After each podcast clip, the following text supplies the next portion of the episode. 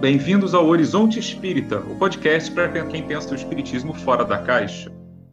E hoje nós temos um tema muito relevante. Vamos tratar de espiritismo, justiça e direitos humanos. Mas antes de apresentar o nosso convidado, vamos apresentar aqui a nossa equipe. Eu sou Rodrigo Farias e comigo estão Eric Pacheco, Oi, pessoal. Então, vamos para mais um podcast. E Litza Amorim. Oi, pessoal. Uma alegria estar aqui para falar desse tema tão necessário na atualidade. E conosco hoje está um convidado também muito especial. Eduardo Valério, membro do Ministério Público, que trabalha há 35 anos com direitos humanos no estado de São Paulo e também é participante do nosso movimento espírita, que vai falar com a gente sobre as relações entre espiritismo, justiça e direitos humanos. Bem-vindo, Eduardo, é um prazer tê-lo conosco. Olá, muito obrigado, agradeço, cumprimento Rodrigo, Eric, Litsa, Horizonte Espírita pelo convite, cumprimento todos que nos acompanham, cumprimento todas as pessoas pessoas que se dispõem a ouvir um podcast e pensar um pouco sobre o Espiritismo, e gostei do slogan, Espiritismo fora da caixa, que eu possa contribuir para que, de fato, consigamos expandir os horizontes do Espiritismo. Hum.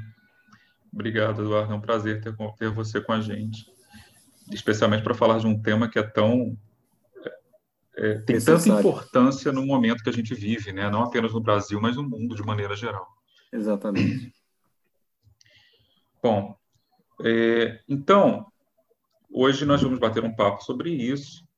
E, claro que nós preparamos uma pauta mínima para conversar com o Eduardo, mas ao longo a gente vai desenvolvendo também e podemos é, entrar por algumas questões é, que vão se ramificando né, a partir do assunto principal. Bem, é, eu começo então com a, com a primeira questão é, você trabalhou, Eduardo, na Promotoria dos Direitos Humanos de São Paulo, não é? Trabalho ainda. Como esse é um assunto sobre o qual muita gente tem opiniões muito fortes hoje em dia, né? essa questão dos direitos humanos, existe uma, alguns, existem alguns estereótipos é, que circulam e às vezes são até estimulados por certas figuras é, no âmbito da comunicação social e políticos que é muito são estereótipos muito negativos a respeito desse tema acho que a gente pode começar por aí. Afinal de contas, o que são direitos humanos?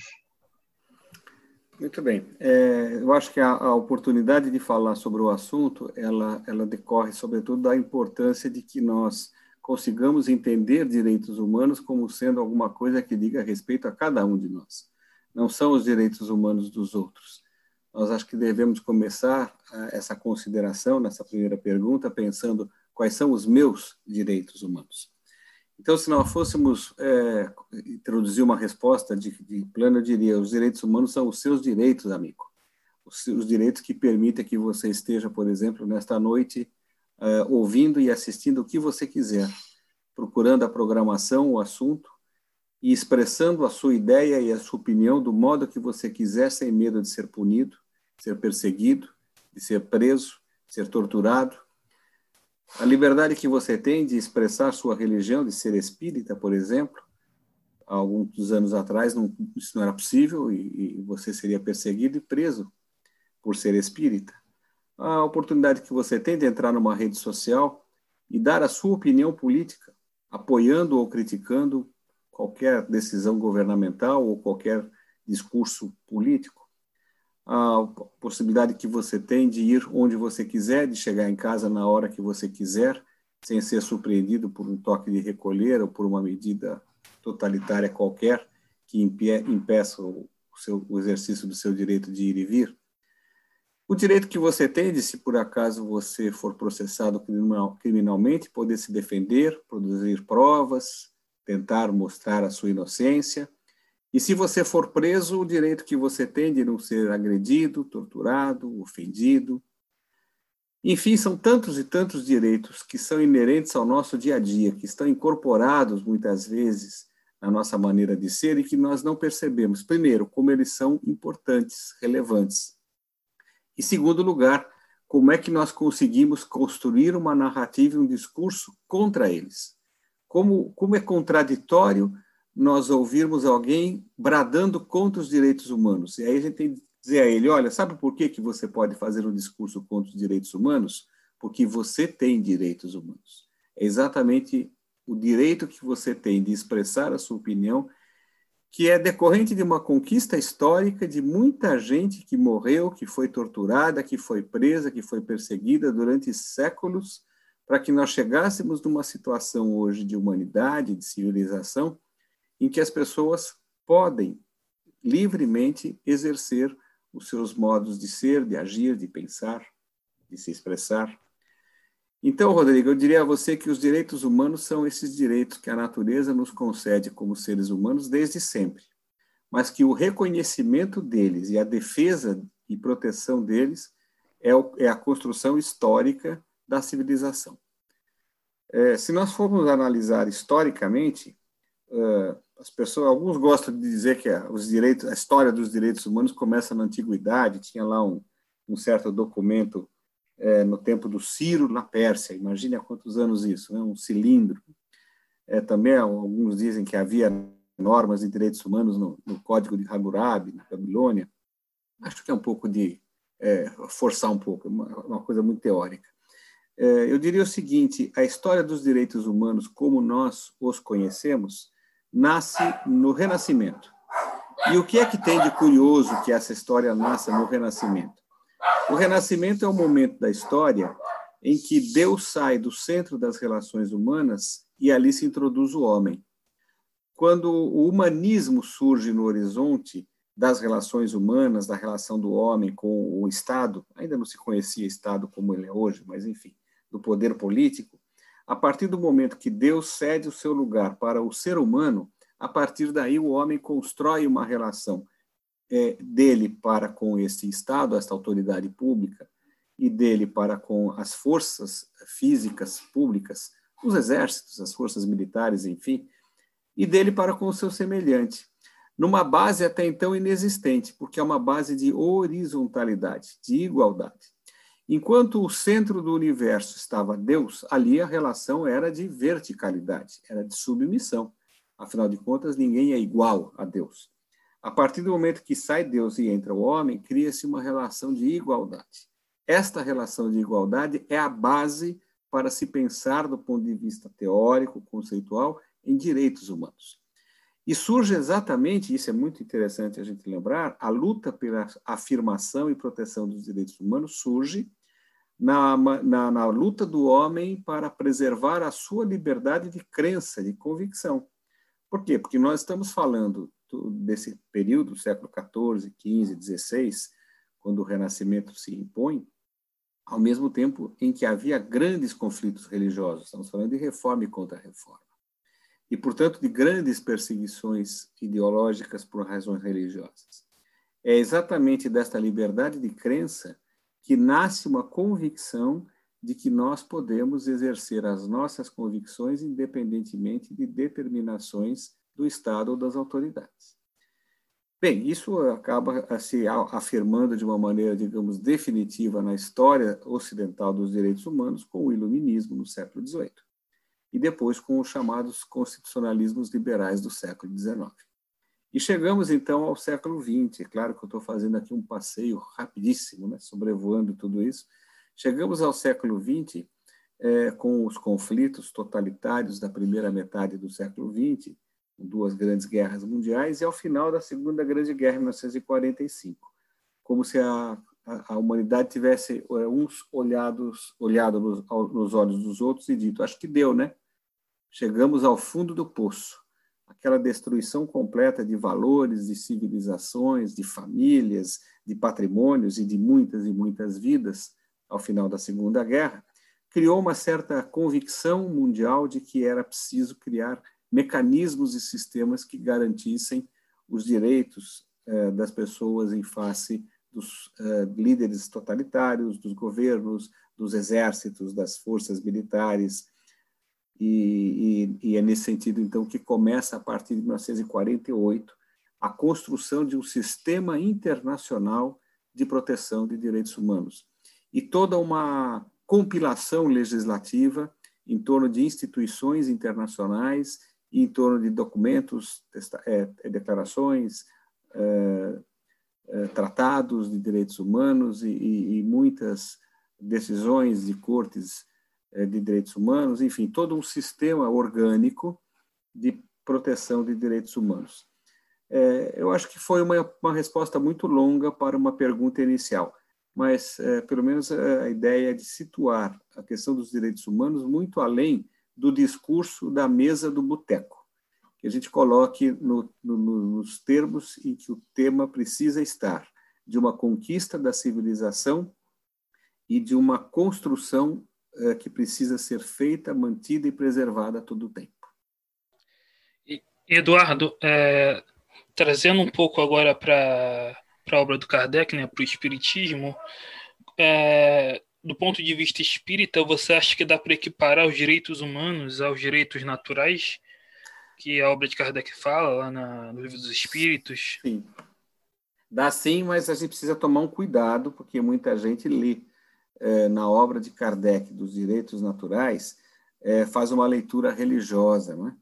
E aí nós precisamos tomar cuidado para que não deixemos que que o conteúdo de direitos humanos se contamine com uma ideia de que são direitos concedidos por Deus. Pode ser, pode ser. Esta é uma leitura possível, é uma leitura possível, mas ela é uma leitura parcial, porque naturalmente ela pressuporia então que a pessoa tivesse a crença em Deus. E um dos caracteres fundamentais dos direitos humanos, e isso qualquer é, doutrinador começa é, os seus os textos destacando isso, é que os direitos humanos são universais. Isto é, eles são é, aplicáveis e devidos para toda e qualquer pessoa, em toda e qualquer circunstância. Né? Por isso, não, importa se a pessoa seja é, boazinha ou criminosa, né? É outro, outro tema que daqui a pouco a gente vai falar, dos tais direitos humanos das pessoas presas. Então, não importa qual é a condição moral do titular, a condição de ser humano é que dá a ela a condição de titular de direitos humanos.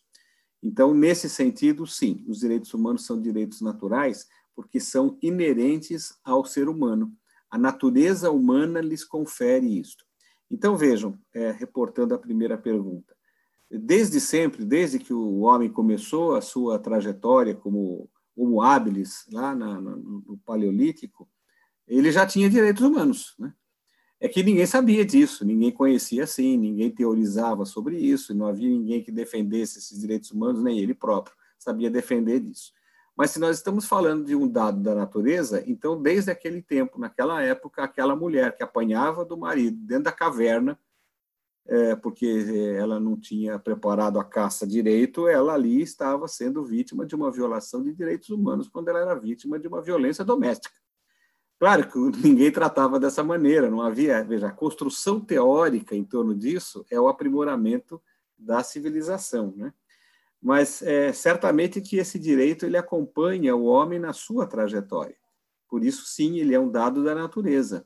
E o que é humano, o que é construção cultural, é exatamente a maneira de dar tratos teóricos e criar mecanismos de proteção desses direitos humanos. Então, se nós fizermos um paralelo com a lei natural, o professor Kardec nos traz no livro dos Espíritos, sim, nós vamos encontrar uh, os direitos humanos como sendo inerentes ao espírito imortal na sua trajetória reencarnacionista. Ou seja, poderíamos dizer, para concluir a resposta, que um espírito que se prepara para o reencarne tem com ele o, o, o propósito de, de desempenhar um determinado plano reencarnatório, é, o que está no seu horizonte é que ele tenha defendidos os seus direitos mínimos que, lhes, que lhe garanta que potencialmente ele possa construir tudo aquilo que pretende como espírito reencarnatório. Dizendo de outro modo, todo espírito que reencarna, em primeiro lugar, ele reencarna para ser feliz, em segundo lugar, ele reencarna para evoluir.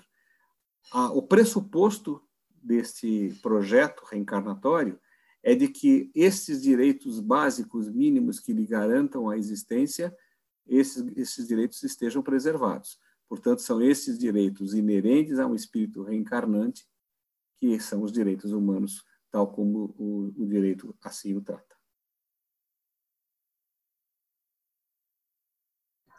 Fico pensando que fico pensando que a abordagem histórica, né, pode ajudar os nossos ouvintes a entender o, o que, que é esse avanço da civilização, de chegar num ponto e dizer todo ser humano tem determinados direitos, né? É, uhum. Tem outros historiadores aqui, vocês me corrijam se estiver errada, mas, por exemplo, se a gente pensa na civilização romana e no poder de vida ou morte, o poder de vida que pa o pai tinha sobre os filhos, né? Então, a ideia de que um pai poderia dispor da vida dos filhos, escolher se ele poderia viver ou morrer, ou pensar é,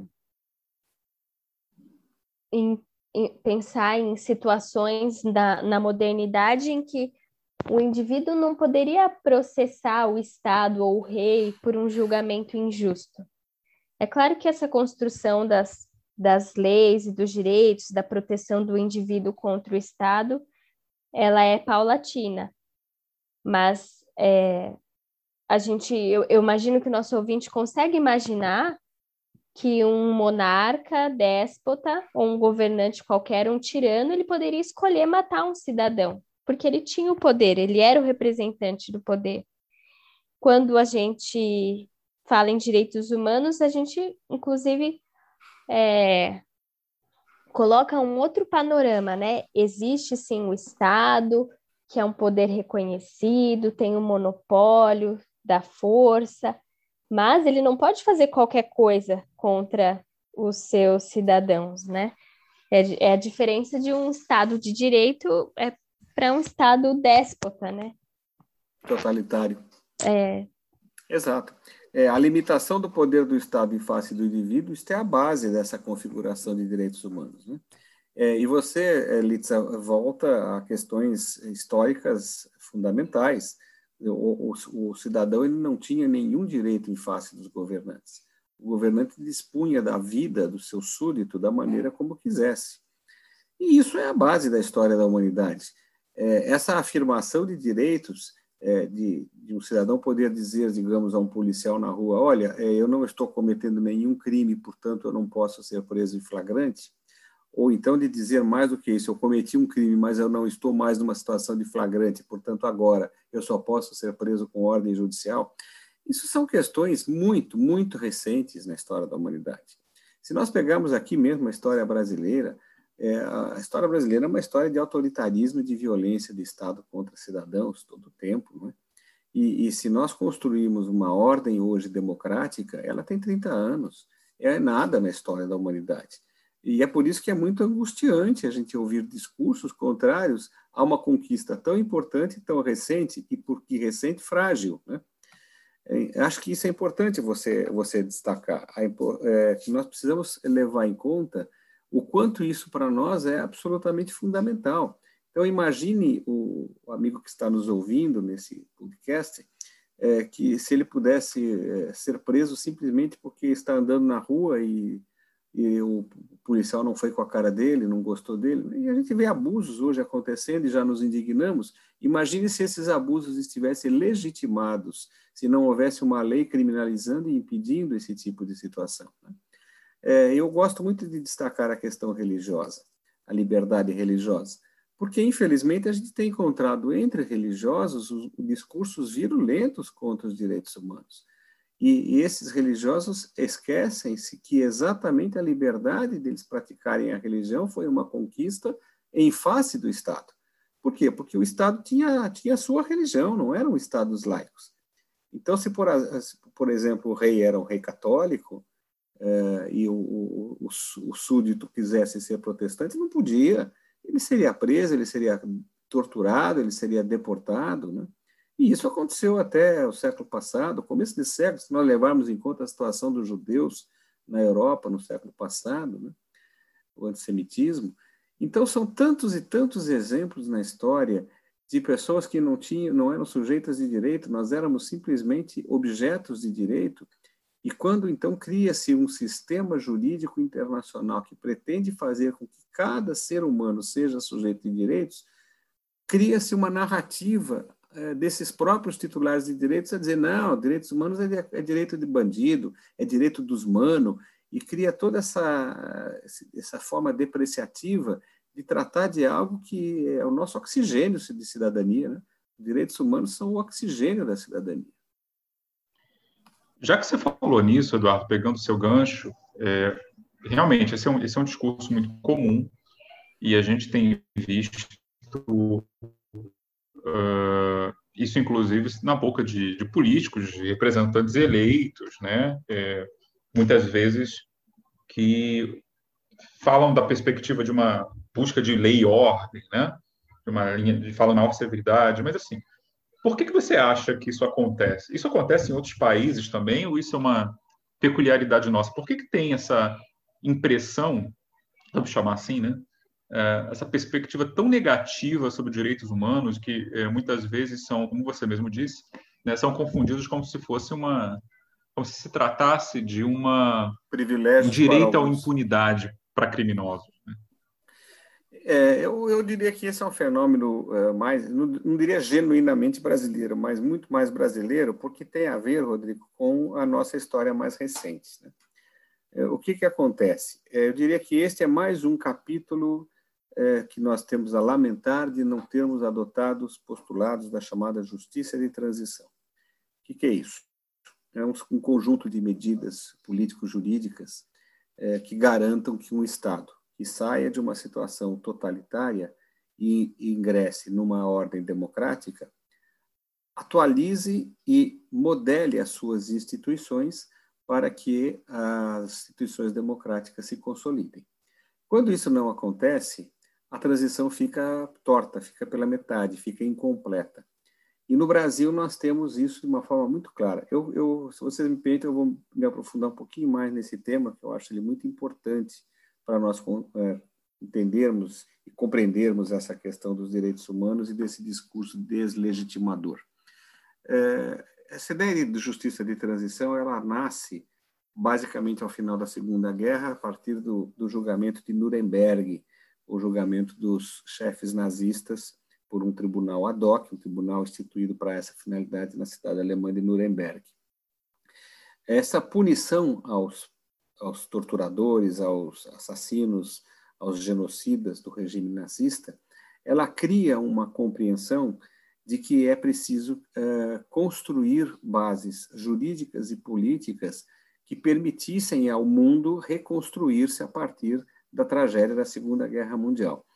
E depois disso, vários outros países que enfrentaram ditaduras foram convidadas, a, ao sair delas, reconstruir as suas bases democráticas, é, basicamente a partir de quatro pilares importantes. O primeiro é exatamente este que nasce em Nuremberg, que é a responsabilização criminal dos violadores de direitos humanos, dos graves violadores de direitos humanos. O segundo pilar é o da reparação das vítimas, é, que é uma maneira ampla de, de recompor aquilo que foi violado pelo Estado uh, ditatorial. o terceiro pilar é o da reconstituição das instituições, no sentido de fazer com que ser, as instituições públicas se constituam de forma a evitar que aquela situação volte a acontecer. É a chamada providência para não repetição. E a quarta providência é o pedido de desculpas, é uma, uma, o Estado assumindo os seus erros e assumindo que, pedindo desculpas às vítimas, pedindo desculpas à coletividade como um todo, assumindo as suas responsabilidades. É, a ordem não importa, né, dessas quatro, desses quatro pilares. Isso foi construído, teoricamente, nesses últimos anos, com algumas experiências marcantes, como, por exemplo, na África do Sul, ao final do regime do Apartheid e, sobretudo, na América Latina, nas ditaduras do Cone Sul. Houve um tanto de, de justiça de, de transição no Chile, houve bastante na Argentina, não houve nada no Brasil. É, talvez a única situação pior do que a do Brasil seja a Espanha. A Espanha pós-franquista também muito pouco fez em termos de justiça de transição. É, esses mecanismos da justiça de transição é que permitiriam, por exemplo, que as nossas forças policiais tivessem se adequado da ditadura para a democracia. E talvez hoje nós não tivéssemos os escandalosos índices de letalidade policial que temos no Brasil. É, a justiça de transição teria permitido que os torturadores e os violadores de direitos humanos tivessem sido processados e criminalmente responsabilizados, como aconteceu na Argentina, que todos os presidentes militares da Argentina, desde o Videla até o Bignoni, que foi o último, todos foram processados, criminalmente condenados e cumpriram pena. pena. O, o principal deles, o Videla, que foi o primeiro, morreu na cadeia. É, isso aqui no Brasil nunca houve. Nenhum violador de direitos humanos foi processado criminalmente, porque se construiu aqui uma teoria é, jurídica esdrúxula, que contraria o direito internacional, que é da anistia dos crimes praticados por torturadores. Se nós tivéssemos cumprido essa exigência, possivelmente hoje nós não estaríamos às voltas com o risco, com o medo de um novo golpe de Estado nós não estaremos à volta com militares querendo, mais uma vez, praticar crimes entrando na política e violando liberdades democráticas. Então, é nesse contexto, meu caro Rodrigo, que surge a ideia de que direitos humanos são, são direitos de criminosos. Por quê? Porque a, a, o manejo dos direitos humanos foi um dos instrumentos jurídicos fundamentais que os advogados que defenderam presos políticos durante a ditadura militar manejavam para conseguir a libertação, ou pelo menos para conseguir tirar os seus constituintes é, da tortura, dos calabouços, dos doicodes da vida, né? Dos DOPs da vida. É, este manejo do, do, do, dos mecanismos, o habeas corpus, por exemplo, que é um recurso fundamental e que foi suspenso durante muito tempo, porque as ditaduras geralmente suspendem os habeas corpus, isso tudo se insere neste contexto de direitos humanos e a partir do final da ditadura em 1985, como não se fez essa justiça de transição, aquela narrativa que os direitos humanos eram usados para defender os presos da ditadura acabou se constituindo como sendo direitos humanos para presos, ponto. E aí, então, se, se mistura, se faz uma grande confusão conceitual, e aí todo preso, é, só ele tem direitos humanos e, e, e, a vítima do crime não, quem está fora não tem. E o que, que acontece a partir daí? É, a partir de 85, com a redemocratização, o que nós temos no Brasil é um crescimento exponencial do encarceramento. O direito penal se torna é, enorme demais, muito maior do que deveria. A tal da guerra às drogas, que é um grande fracasso, encarcera, sobretudo, jovens, pretos, pobres e periferia. E os seus direitos são violados sistematicamente, porque o sistema prisional brasileiro ele é flagrantemente inconstitucional isso assim declarado pelo próprio Supremo Tribunal Federal. São verdadeiras masmorras, como já disse o ministro da Justiça certa vez. E, portanto, ali não há respeito e proteção aos direitos humanos daquelas pessoas.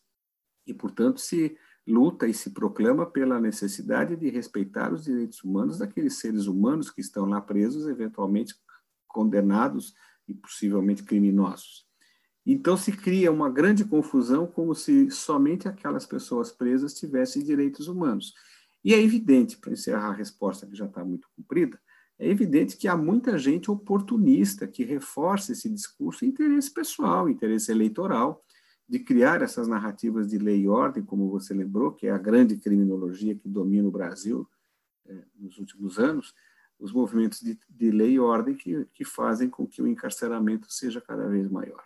Então, é, esses, essa, esses discursos eleitorais é, de as pautas de segurança, segurança pública, tem que prender mais, é rota na rua, é mais cadeia, tem que construir mais prisão, tem que negar direito, não pode ter benefício de saída nenhuma, não pode ter progressão de regime. Dizer, essa narrativa, ela se alimenta é, dessa história de que direitos humanos são direitos de, de, de, de criminosos. Né? Então, há um interesse muito grande de setores econômicos e de setores eleitorais, as duas coisas, evidentemente, se conjugam, se imbricam, né? É, e que criam esse, esse clima de verdadeira tragédia que nós temos hoje no Brasil em torno do sistema prisional e da própria proteção aos direitos fundamentais dos cidadãos.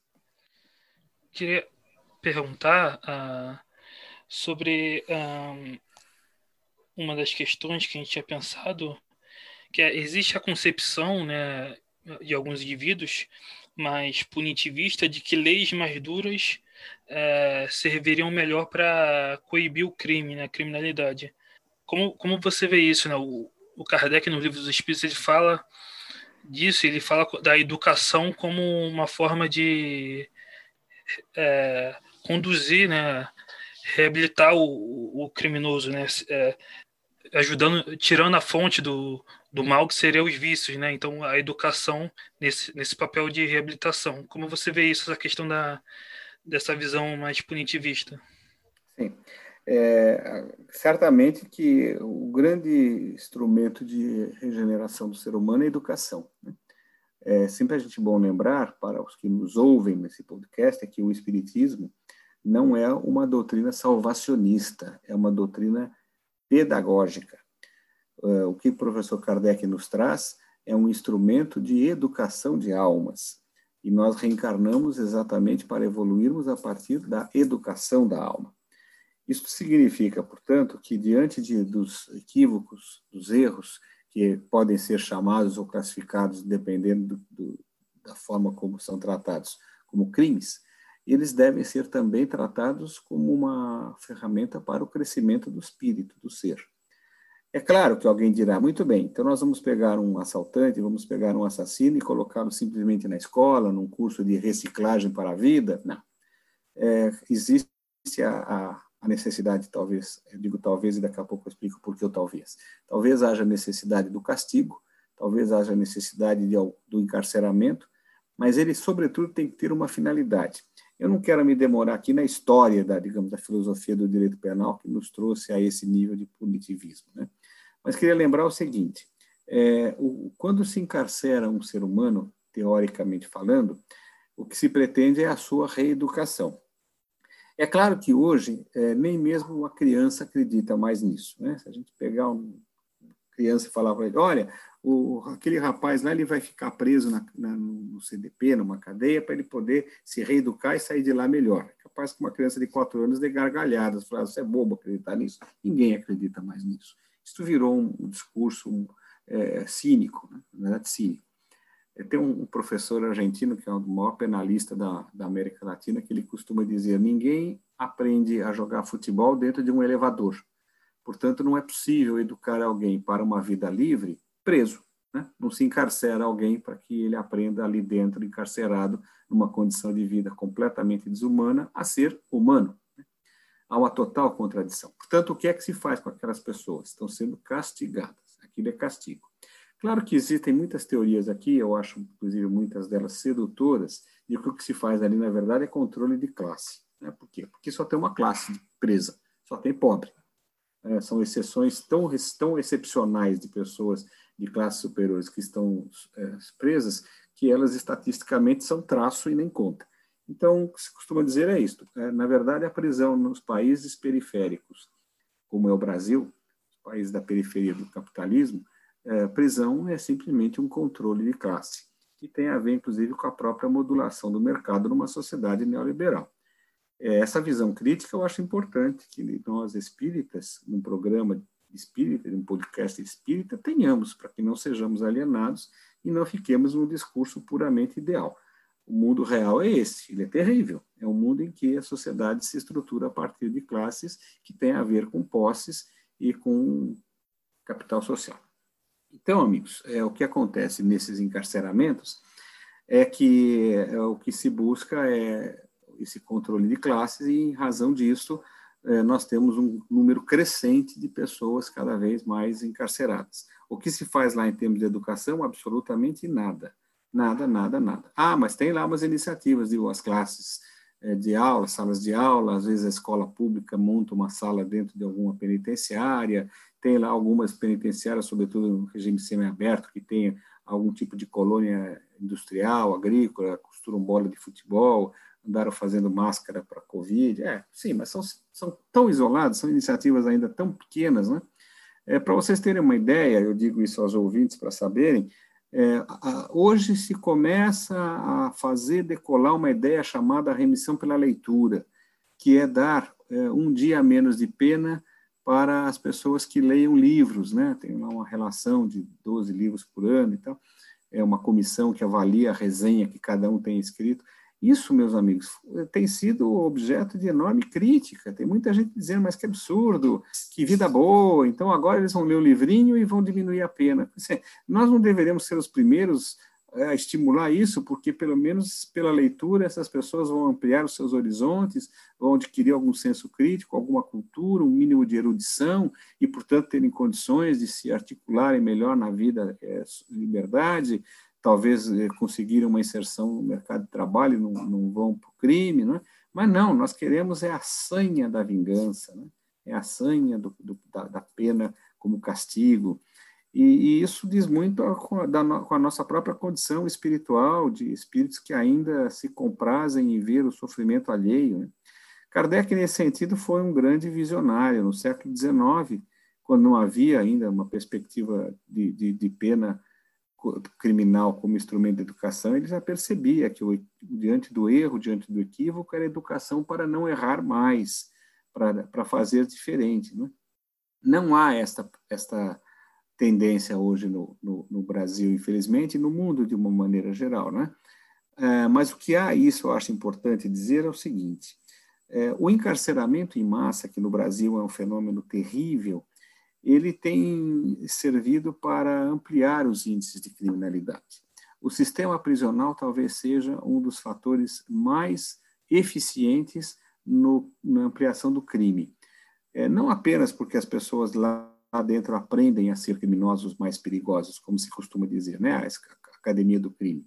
O sujeito entra um pequeno ladrãozinho e sai um grande assaltante. Não é só isso. É que lá dentro ele vai estabelecer vínculos e dívidas organizações criminosas que vão, na verdade, obrigá-lo muitas vezes a ter que sair e praticar crimes para pagar as dívidas ou para que a família que está aqui fora não seja vítima também de cobranças criminosas. Então, é um sistema que está concebido para não dar certo. E aí, meus amigos, eu encerro a resposta nesse sentido, é, nós ficamos com uma crença mágica, uma crença mística, de é, repetir as mesmas coisas esperando resultados diferentes. Se me permite a brincadeira, isso só acontece com a tecnologia, né? que é o famoso reiniciar o computador. Reiniciar nada mais é do que faça a mesma coisa e espere um resultado diferente. E vem, né? porque aí você consegue ligar aquilo que você não tinha conseguido ligar. Brincadeiras à parte, é a única hipótese em que fazer as mesmas coisas e esperar um resultado diferente só acontece no reiniciar. Na vida entre seres humanos, isso não acontece. Então, se nós continuarmos encarcerando pessoas como, como, como estamos encarcerando, nós vamos cada vez mais colher criminosos, cada vez mais violentos e cada vez mais perigosos. Portanto, é preciso um freio de arrumação para que nós criticamente pensemos o que estamos fazendo com o nosso sistema prisional. E aí, meus queridos amigos e amigas, eu acho que os espíritas teriam uma contribuição importante a dar, porque a base, a matéria-prima de que é feita a doutrina espírita é a razão. O professor Kardec trabalhava com a razão, o pensamento racional pós-iluminista do século XIX. E é a razão que nos leva a olhar a realidade do sistema prisional brasileiro e dizer: desse jeito não é possível é, nenhum ser humano vai aproveitar a sua experiência reencarnatória dentro de um, de um presídio, dentro de uma masmorra como essa. É preciso transformar esta maneira é, de cumprir pena para algo que, ao mesmo tempo, seja uma retribuição, que é uma maneira elegante de chamar de castigo, e ao meu, mas que também sirva como um instrumento de avanço, de emancipação desta alma. E é um, esta é uma discussão que está posta e urgentemente na sociedade brasileira de hoje. Queria fazer um, um elogio. É, então, é, lembrando, assim, destacando para os nossos ouvintes, né, quando a gente criou esse programa, esse ideal do espiritismo fora da caixa, também é o espiritismo que dialoga com é, a, os problemas e as ideias é, mais profundas, mais de ponta da época que a gente vive. Então, eu queria ressaltar é, quando o Eduardo Valério traz essa questão da crítica a sociedade capitalista na contemporaneidade, ele está dialogando com, com elaborações teóricas com, e com percepções, observações de cientistas que não estavam exatamente disponíveis na época de Kardec, e que, mas que a, a gente conhecendo essas ideias é, consegue avançar para percepções mais aguçadas, né? E aí, nesse sentido, eu só gostaria de ressaltar é, outras questões estruturais que fazem com que os nossos jovens pobres vão parar nas cadeias. A gente tem uma economia que não produz emprego para todo mundo e não produz bons empregos. A maioria dos serviços, trabalhos e empregos remuneram muito mal, deixam as pessoas em condição de pobreza. E aí os nossos jovens vão trabalhar onde? No tráfico de drogas. E aí fica curioso, uma vez eu já provoquei uma pessoa falando assim: será que os jovens que nascem na classe média, eles são espíritos mais evoluídos do que os mais pobres? Porque eles conseguem empregos em multinacionais ou em escolas, em universidades e os mais pobres não. É porque existe uma, uma pirâmide de empregos, de bons empregos, porque existe uma desigualdade é, na educação, enfim. E existe hoje, a gente sabe, uma escassez de bons empregos até mesmo para a classe média, né? Que dirá para as pessoas das para a grande maioria das classes populares, né? Então, Litz, eu acho que você levanta uma questão que é muito importante que nós espíritas eh, estejamos atentos. Qual é o papel da comunidade espírita num país como o Brasil? Será que é, é um papel puramente voltado para o consolo pessoal? Será que a única coisa que o Espiritismo tem para nos, para nos oferecer é contribuir para que a gente consiga enfrentar as nossas dificuldades pessoais? Ele é eficiente nisso, ninguém, ninguém nega, né? O Espiritismo nos ajuda, por exemplo, a enfrentar o desencarne de um familiar, de um amigo, é um preventivo eficaz contra o suicídio, é, e ninguém pode tirar esse mérito. Mas será que é, é, é, é ele se satisfaz nessa pretensão? Será que ele não tem um componente é, de inspiração do, do, do espírita e da espírita na sociedade? Você traz esse ponto, eu acho ele fundamental nós precisamos fazer com que a comunidade espírita compreenda o espiritismo como um, um, paradigma do pensamento, um modo de nós pensarmos o mundo. E, portanto, ele serve para 1857, quando o, Espírito, o Livro dos Espíritos foi publicado, e ele serve para 2021 no Brasil. E há de servir para 2021 na França ou, do, ou, ou 2021 na Guatemala, é, porque ele é, nesse sentido, universal. A adequação para as bases da realidade é a tarefa que cabe a cada um dos espíritas. Então, nós vamos usar os paradigmas de pensamento espírita, do espírito imortal como base, que é o ponto fundamental, da reencarnação, é, do caráter educativo e evolutivo do espiritismo, da ideia de um Deus é, como causa primária, portanto, um Deus de leis e não um Deus é, antropomórfico, é, teísta que favoreça um e outros e aceite perdões e anistias. Então, essas é, da imortalidade da alma e a sua comunicabilidade pela mediunidade, essa inter-relação entre os, os planos, esses princípios básicos, eles devem modelar o nosso modo de pensar e nos chamar ao compromisso. Então, por exemplo, usando o seu próprio exemplo, Litza, quando um governante fala: olha, precisamos fazer uma reforma trabalhista para tornar a economia mais dinâmica e eliminar todos esses direitos trabalhistas anacrônicos, antigos. Dizer, nós temos que chamar os espíritas aqui cá entre nós e dizer: gente, isso aí faz algum sentido? Nós estamos realmente trabalhando para melhorar a condição do trabalhador ou só para melhorar a condição do capital? E aí o resultado aí está, como você bem lembrou, são o trabalho completamente precarizado, não há mais nenhuma, nenhuma garantia trabalhista daquelas conquistadas nos anos 30 do século passado, é, e hoje tá aí, as, as pessoas estão aí entregando é, é, comida, um caixotão nas costas, trabalhando horas e horas durante o dia, correndo riscos terríveis, é, sem nenhum tipo de proteção, para ganhar uma micharia sem nenhum tipo de proteção. Se sofrer um acidente no trabalho, não ganha e ainda tem um juiz que cinicamente vai dizer a ele: você é um empreendedor, você é um, empresário ousado que que é o dono dos seus meios de produção, porque você é dono da bicicleta. Vai ver, nem a bicicleta é dele, é alugada ainda por cima. Então, esse cinismo precisa ser, sim, discutido. Nós, espíritas, temos obrigação de discutir isso. Não, não se trata de discutir a política partidária. Essa eu não gosto de levar para as casas espíritas. Mas a política com P maiúsculo, a política grande, a grande política, como dizia aquele filósofo italiano, essa precisa ser discutida porque ela tem total pertinência com o aproveitamento da encarnação. E é disso que o Espiritismo fala. O Espiritismo fala de como transformar, como fazer com que o espírito reencarnante aproveite desta oportunidade, esse talento, da melhor maneira possível. Para isso é preciso que as relações de emprego sejam seguras, é, saudáveis, é, garantidas, para que ele possa desempenhar toda a potencialidade de um espírito imortal que ele é. Nessas condições de ter que passar 15 horas empoleirado numa bicicleta entregando comida para os outros e ele com fome, para ganhar no final do dia uma micharia, cansado, machucado, como? Que espírito vai evoluir é, intelectual é, e moralmente desta maneira, né? É, então, essas condições objetivas precisam ser garantidas, e isto é a maneira como o homem se organiza e se estrutura em sociedade. E isso precisa ser discutido na comunidade espírita, e é o que nós estamos fazendo aqui, analisando um aspecto ou outro, mas é exatamente disso que se trata. É interessante o que você fala, Eduardo, porque você e a Lixa, né?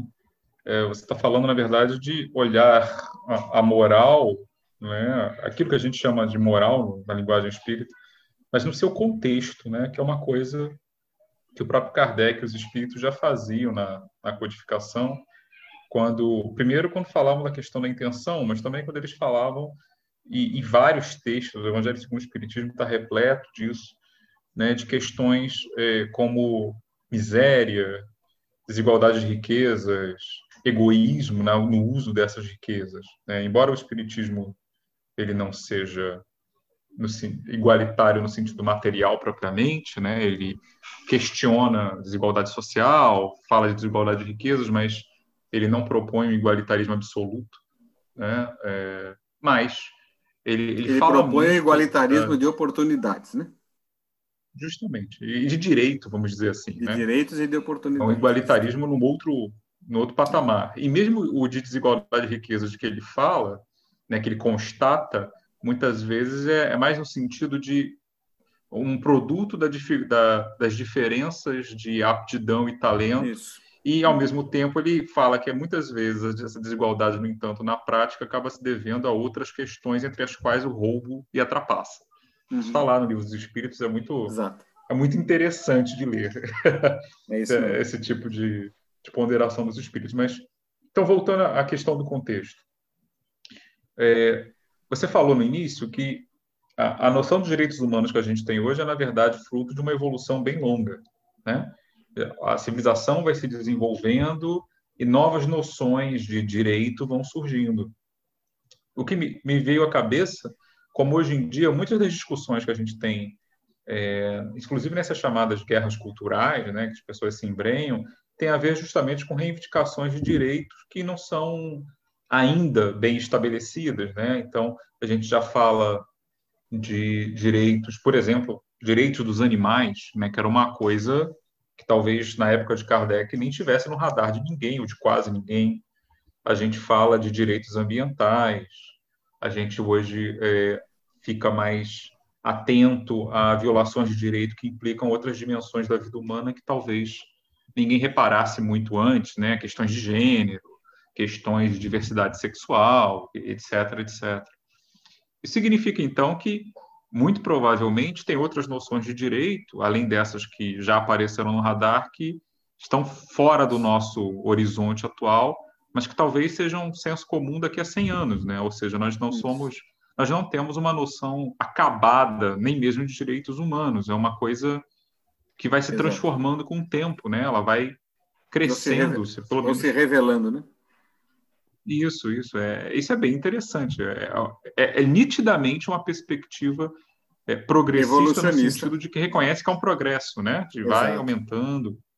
Isso é Exatamente. Eu acho que é, a gente consegue, inclusive, conceber, Rodrigo, que o, a leitura espírita que permite esse, esse progressismo, ela própria demonstra que o espiritismo é progressista. Quer dizer, nós estamos é, manejando uma doutrina que, no, que faz com que a nossa própria condição existencial, condição humana, ela esteja é, constantemente em uma dinâmica de ampliação, de crescimento, de, de abertura de horizontes, é, de uma crítica cada vez mais aprofundada. É, quando você fala desses novos direitos, você fala do direito ambiental, por exemplo, isso é, é, intuitivamente foi assim mesmo que a coisa aconteceu. Né? Até pouco tempo atrás, os estudiosos falavam é, dos patamares ou das categorias, é, ou da expressão que se usava era de é, gerações de direitos humanos. Gerações, direitos de primeira geração, eram aqueles direitos lá do século XIX, dos direitos civis e políticos. Aí vinha a, a segunda geração, direitos sociais, culturais, econômicos, etc. A terceira geração, e assim vinha e o direito ambiental como a quarta geração.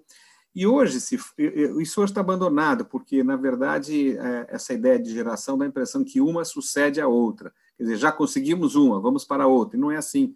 Isso tudo, eles se interpenetram, são todos mais ou menos concomitantes.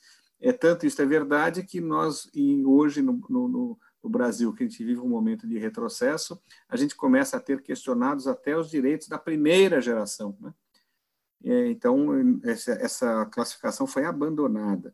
E hoje, o que, que, se costuma falar? Então, é de entender e de tentar sentir esses direitos que é, se consagram numa expressão muito interessante, já foi usada numa decisão paradigmática do Supremo Tribunal Federal, que é o direito à felicidade.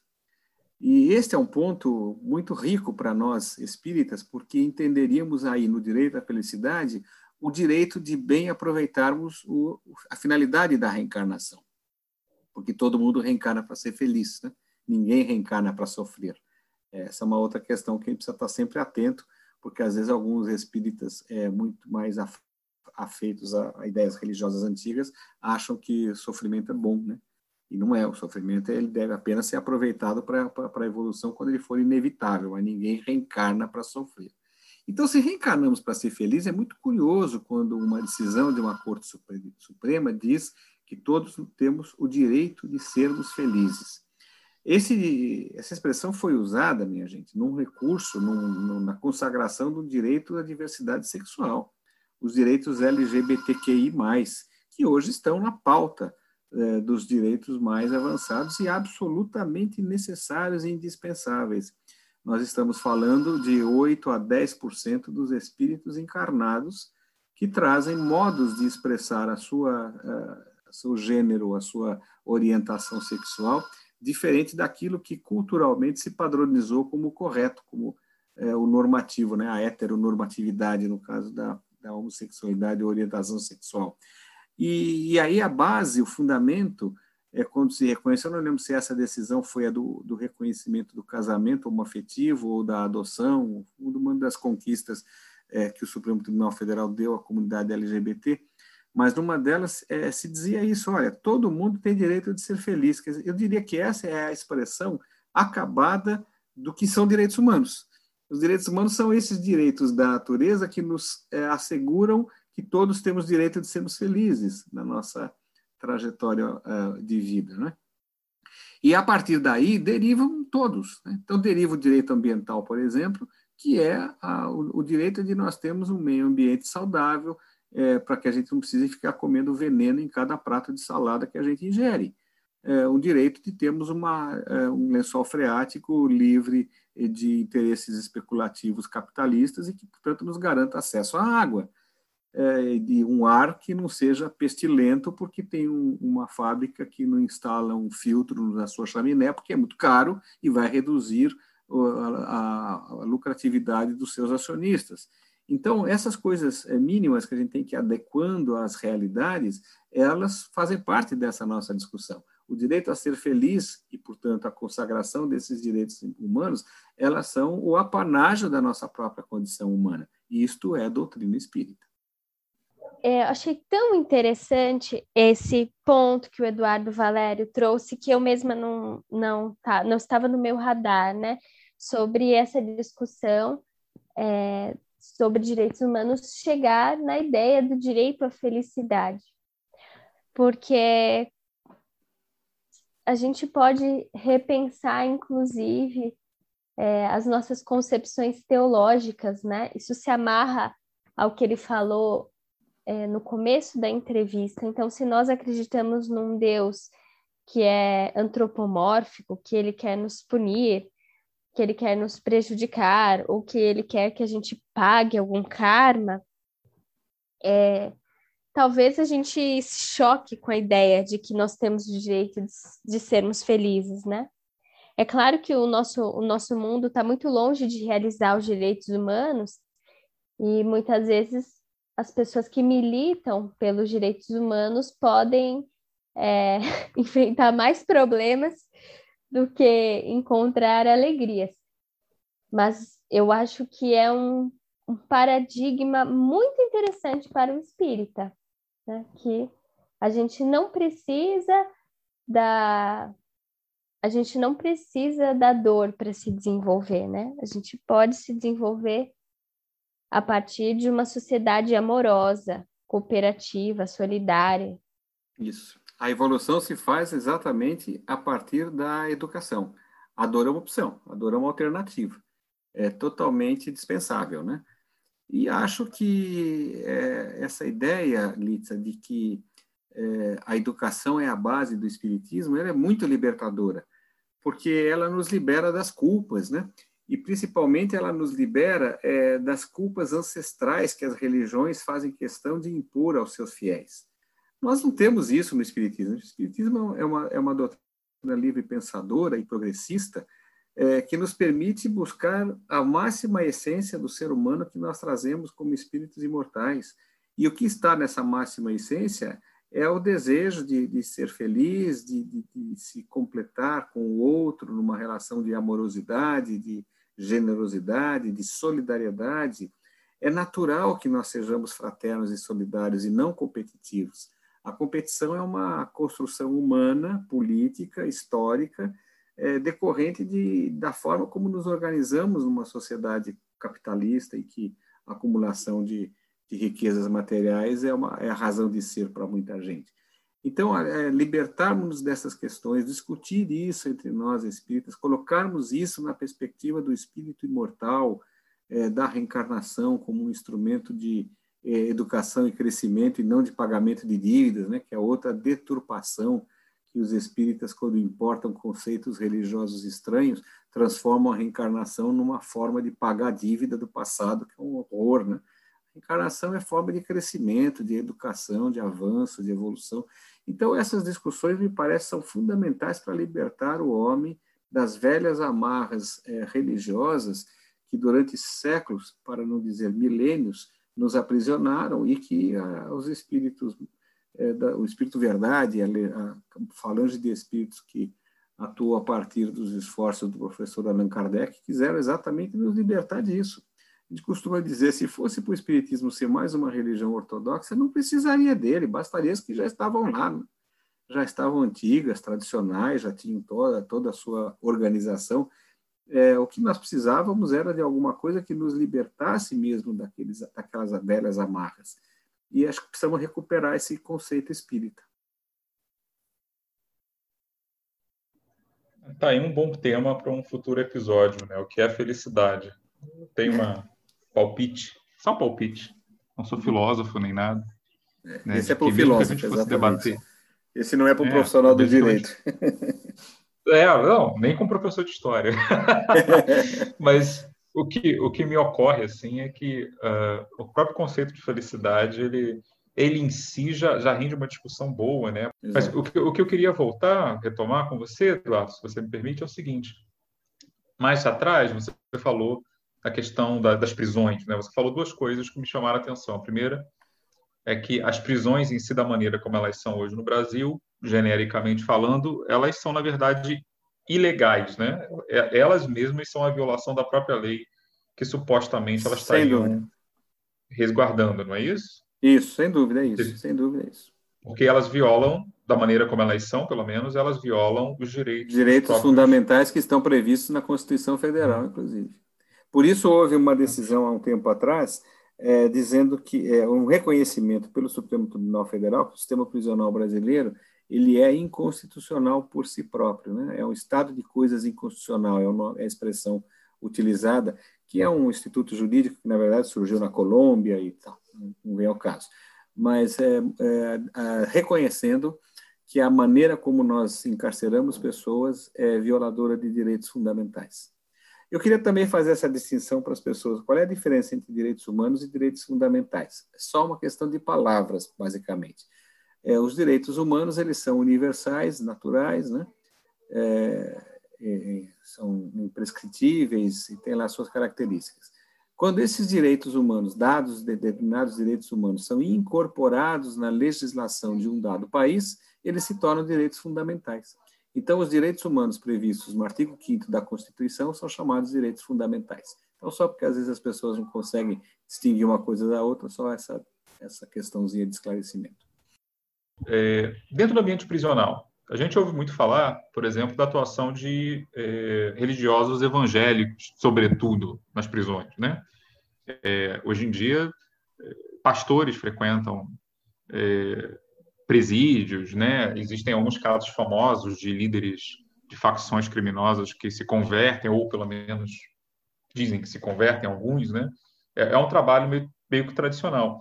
Você sabe dizer se é, espíritas costumam fazer isso também. Eu sei que tem trabalhos pontuais, mas é, a gente tem uma presença, a gente, né? o movimento né, espírita. Você sabe se tem alguma presença mais significativa nesse ambiente ou isso é uma coisa, é uma clientela, vamos chamar assim, não sei que expressão é inadequada, né? mas é uma clientela que é, são os evangélicos mesmo que pegaram para si e por algum motivo a gente não está lá. Você sabe dizer? Você tem uma informação sobre isso? Sim. Sim, acho que posso dar uma, uma, resposta sobre isso. Sim. Historicamente, a Igreja Católica trabalhava dentro dos presídios, tinha as capelanias e fazia missas dentro da, das igrejas, tinha, da, dos presídios, tinha os seus espaços, etc. Né? Uh, depois, os, os, evangélicos, os protestantes tradicionais, os evangélicos, começaram a fazer um trabalho, eh, digamos, menor, ao mesmo tempo que os espíritas também faziam. E aí, no Rio de Janeiro, onde vocês estão, o Eric e o Rodrigo, Aí no Rio de Janeiro houve uma senhora que eu cheguei a conhecê-la, ela já desencarnou há um bom tempo, se não me engano o nome dela era Idalinda. Essa senhora tinha um trabalho pioneiro e de grande envergadura, visitando presídios e levando uh, noções de espiritismo para a população prisional.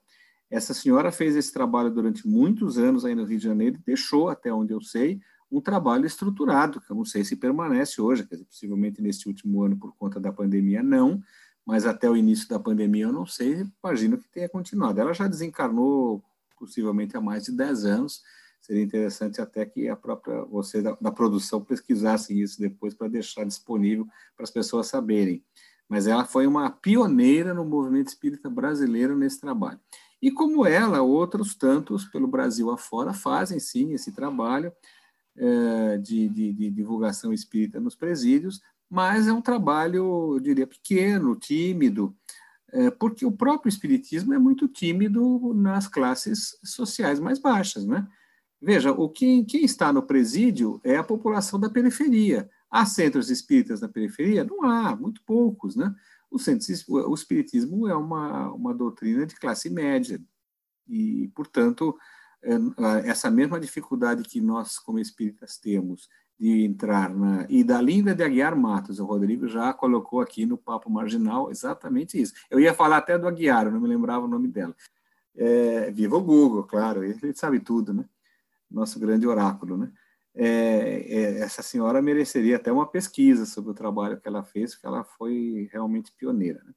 É, mas eu dizia, então, da, a dificuldade que nós temos de, de, de muitas vezes penetrar nas, nas periferias com, as, com, a mensagem espírita, é, de certa forma, a mesma dificuldade que a gente tem hoje de penetrar nas, nas nos presídios. É, e na mesma relação, em sentido contrário, a facilidade que os evangélicos têm de penetrar na periferia é a mesma facilidade que eles têm de penetrar nos presídios. Os evangélicos hoje, sim, dominaram praticamente todo o trabalho religioso nos presídios, em alguns casos, inclusive, com uma atuação ilícita de aproximação com, com diretores e, e, e, e, montando templos dentro do presídio, que não é possível, não pode ser feito, porque viola a laicidade do Estado brasileiro, né? mas é, sempre tem lá os espaços, as salas próprias para fazer os cultos. E aí é preciso reconhecer o seguinte: eles têm uma eficiência grande é, e muitas vezes não sei se necessariamente converter as pessoas, mas é, conseguir contê-las. Né? Às vezes são pessoas que trazem uma grande violência no coração e a, a mensagem e a maneira da abordagem da pedagogia dos evangélicos conseguem, em muitas ocasiões, é, fazer com que as alas é, dos evangélicos sejam as mais calmas, as mais tranquilas. É, o sonho de todo carcereiro ter uma grande ala de evangélicos. Né? Eu não sei, é, você, você sugere isso na sua pergunta, Rodrigo, quanto essas conversões são autênticas, são genuínas ou não? Não sei avaliar isto. Pode ser que seja circunstancial e pode ser que seja útil para aquele momento, para evitar as manifestações extremadas de violência dentro dos presídios, né? E aí, nesse sentido, essa pregação religiosa seria uma espécie de redução de danos. E eu não vejo nenhum problema nisso, porque o ambiente prisional ele é de uma violência extrema. Então, o que puder ser feito para trazer um pouco de paz para aqueles espíritos atormentados que estão lá submetidos a essa situação, eu acho que é importante, acho, acho muito válido. É, eu, eu não sei dizer se nós espíritas conseguiríamos construir uma, uma pedagogia eficiente para levar para, para, para os presidiários. Como nós temos muita dificuldade é, de um lado bom e do lado ruim. Quero explicar isso. Nós temos uma dificuldade boa, que é de montar um discurso conformista é, do que foi Deus que te colocou nessa situação, paciência, aceite. Esse é um discurso que as religiões adotam, é, que os espíritas não deveriam adotar, porque é um, um discurso que quebra exatamente o caráter progressista e dinâmico do espiritismo. Por outro lado, nós temos muita dificuldade de levar uma mensagem que seja de libertação e de indignação sem violência, uma espécie de é, renovação é, pela não violência. E essa seria a grande mensagem que nós teríamos que levar para os presídios e para as periferias de uma maneira geral. Mas isso pressuporia uma visão crítica dessa sociedade desigual e extremamente concentradora de rendas que nós vivemos. E nós espíritas não estamos acostumados com essa, com essa retórica. Então, acabamos, eu acho que nesse momento da história brasileira, é, um tanto ausentes mesmo dos presídios, exceto uma ou outra iniciativa individual, pessoal e certamente muito valorosa de companheiros pelo Brasil afora. Só para deixar registrado, é, eu falei do afetar conversão, porque uma das minhas leituras mais recentes foi a autobiografia de um pastor ex-pastor, talvez, porque ele não está mais institucionalizado, embora ele continue atuando, que é o Caio Fábio. E ele foi muito famoso nos anos 80, 90. Foi sim. E, e ele fala um pouco da atuação dele no, no complexo de Bangu, no, no meados dos anos 90. Uhum. E, e ele fala, ele teve contato né, com algumas lideranças de facção criminosa daquela época. E o livro é de 97. Então, quando eu fui lendo, eu fui pegando alguns nomes, que eu fiquei curioso pela maneira como ele descrevia né, as pessoas. E eu fiz uma pesquisa para ver que fim eles tinham levado, né? E ocasionalmente, realmente, tinha alguns que ele falava que efetivamente, até onde se sabe, se mantiveram, né? realmente se converteram, mudaram os comportamentos, tentaram levar uma vida diferente, mas alguns outros é, que ali na narrativa que ele apresenta, né, uh, teriam se convertido, batizado, etc., é, na verdade, depois se viu que continuaram na, na atividade criminosa. Então, eu sei que a conversão religiosa nesse meio, ela tem a conversão autêntica, mas ela também tem algumas funções sociais, como você disse, né? que às vezes atendem a outro tipo de necessidade, né? Diminuir, por exemplo, a pressão sobre o preso para que ele é, faça serviços para facções. Ela tem uma função é, Sim, que pode ser protetora também para o indivíduo em outro nível, né? E hoje, é, diferentemente dos anos 90, é, a situação dos presídios por conta das organizações criminosas é muito mais é, severa. Né? Hoje é muito mais difícil fazer um trabalho religioso é, sem que se, se, se, se contar, na verdade, com a autorização dos, dos presídios. Isso é muito constrangedor, né? Dos presídios, não, das organizações criminosas. E isso é muito constrangedor. Eu deixaria uma, uma última questão só para encerrar, Eduardo eu pois sei não. que você já tocou nisso ao longo de todas as suas falas, mas só para deixar aquela síntese didática final.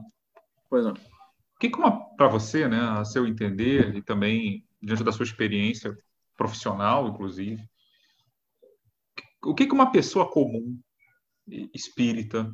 O que você acha que, que sugestões você daria que uh, poderiam estar ao alcance dela, uh, contribuir para que a noção dos direitos humanos possa ser um pouco mais bem entendida, de repente respeitada numa sociedade como a nossa, especialmente no momento que a gente está vivendo uma, como você mesmo falou, né, uma uhum. atmosfera de retrocesso, uma atmosfera de, de, de um certo, uma certa preferência, né, em certos meios, por uma retórica mais de castigo, de punição, de dureza, né, às Isso. vezes até de violência mesmo.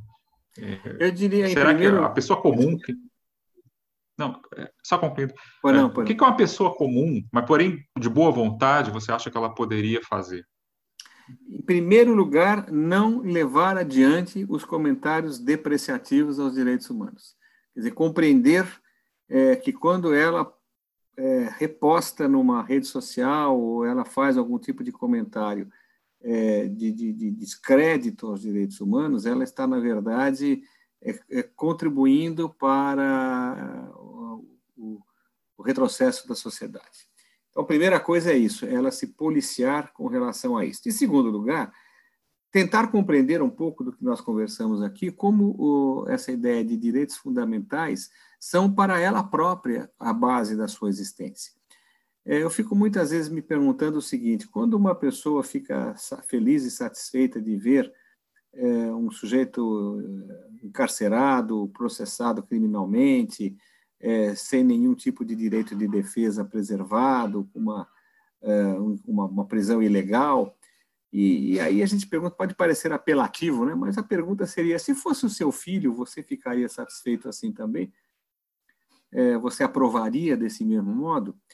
É porque, sabe, no fundo parece que o que nós uh, construímos é uma relação de tanto tamanho desprezo pelo semelhante que nós desejamos ardentemente o mal do outro.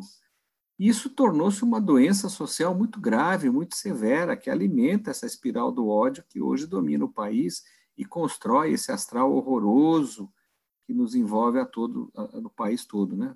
piorado pela tragédia da pandemia.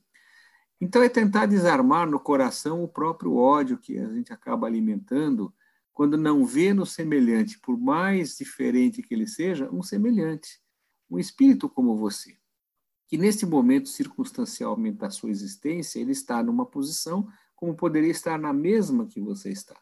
E você está nessa, mas poderia estar na dele. A, a, a dinâmica que a ideia do espírito imortal nos traz como espíritas nos obriga a sempre ver no outro alguém que poderíamos ser nós próprios. E eu acho que isso muda a concepção, porque nos desarma a ideia vertical de que somos melhores do que alguém. Entendermos que cada um está no seu momento evolutivo, mas todos juntos, e que não é possível que ninguém evolua sozinho, e, portanto, uns precisamos dos outros. E quanto mais saudável for esse meio social em que nos apoiemos uns nos outros, mais fácil e mais eficiente será o nosso processo de aprendizagem e de evolução. Então, é compreender esta, esta grande, esse grande barco em que todos estamos é, mergulhados. Né? Estamos todos embarcados numa mesma situação, cada um com as suas características de momento. E a possibilidade de nos relacionarmos nesse espaço comum, ela é regulada por esses direitos fundamentais, que são construções a duras penas que nós próprios fizemos. Talvez nós mesmos já tenhamos sido mártires é, das lutas por direitos fundamentais.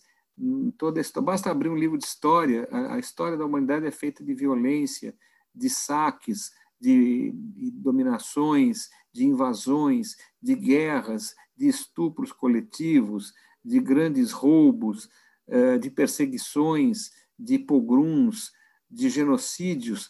É, nós, tá, nós, estávamos, nós estávamos lá, né? A gente costuma dizer, os espíritas não têm nunca que usar a terceira pessoa do plural, não é o eles, é sempre a primeira, nós. Porque se somos reencarnacionistas, éramos nós que estávamos lá matando e morrendo, perseguindo ou sendo perseguidos, torturando ou sendo torturados. Então não nos cabe julgar ninguém, cabe exatamente buscarmos o aprimoramento dos nossos meios de convívio, chamadas instituições, para que não repitamos mais isto nem como vítimas, nem como autores. Bom, pessoal, espero que vocês tenham gostado, tanto quanto eu, dessas reflexões é, urgentes e tão, como é que eu posso dizer, tão comoventes, né, sobre espiritismo, direitos humanos e a situação é, do nosso país ainda hoje, com relação à maioria da população que vive essa situação de pobreza e essa grande população é, carcerária que a gente tem no Brasil. É claro que a gente espera que todo mundo tenha é, percebido e sentido que direitos humanos é uma, são uma conquista civilizatória. Não se trata de direitos para um grupo específico, né? Eu queria agradecer muito ao Eduardo, é, fica à vontade se você quiser fazer alguma consideração. A gente está muito feliz de te ouvir, acho que os nossos ouvintes estão é, tendo uma interlocução de primeira. É, eu que agradeço, Litsa, Rodrigo e Eric, por estar aqui, por poder ter é, falado com vocês e com as pessoas que nos ouvem nesse podcast durante esse tempo. E queria, por fim, somente cumprimentá-los pela iniciativa de manter um espaço como esse, de educação à luz do Espiritismo. Não a educação do Espiritismo, é, mas mais do que isso, a educação a respeito das questões de cidadania, das questões da vida, à luz do Espiritismo, que é assim que se faz. Né? O Espiritismo não é um conhecimento que se satisfaça por si mesmo. O Espiritismo é um conhecimento é, também instrumental. Ele está a serviço do nosso próprio aprimoramento, da nossa melhor condição de vida e de aproveitamento da encarnação. Então, cumprimento muito a vocês pela iniciativa, agradeço e cumprimento cada uma das pessoas que nos ouvem, é, pedindo que e, e, e, torcendo para que é, juntos consigamos fazer deste mundo e deste país uma sociedade melhor para que espíritos reencarnem e evoluam. Muito obrigado. Prazer em conhecê-los. Muito obrigado, Eduardo. Muito obrigada, Eduardo. Obrigado. Continue no bom combate. E a você, público ouvinte, nos vemos no próximo episódio. Até breve.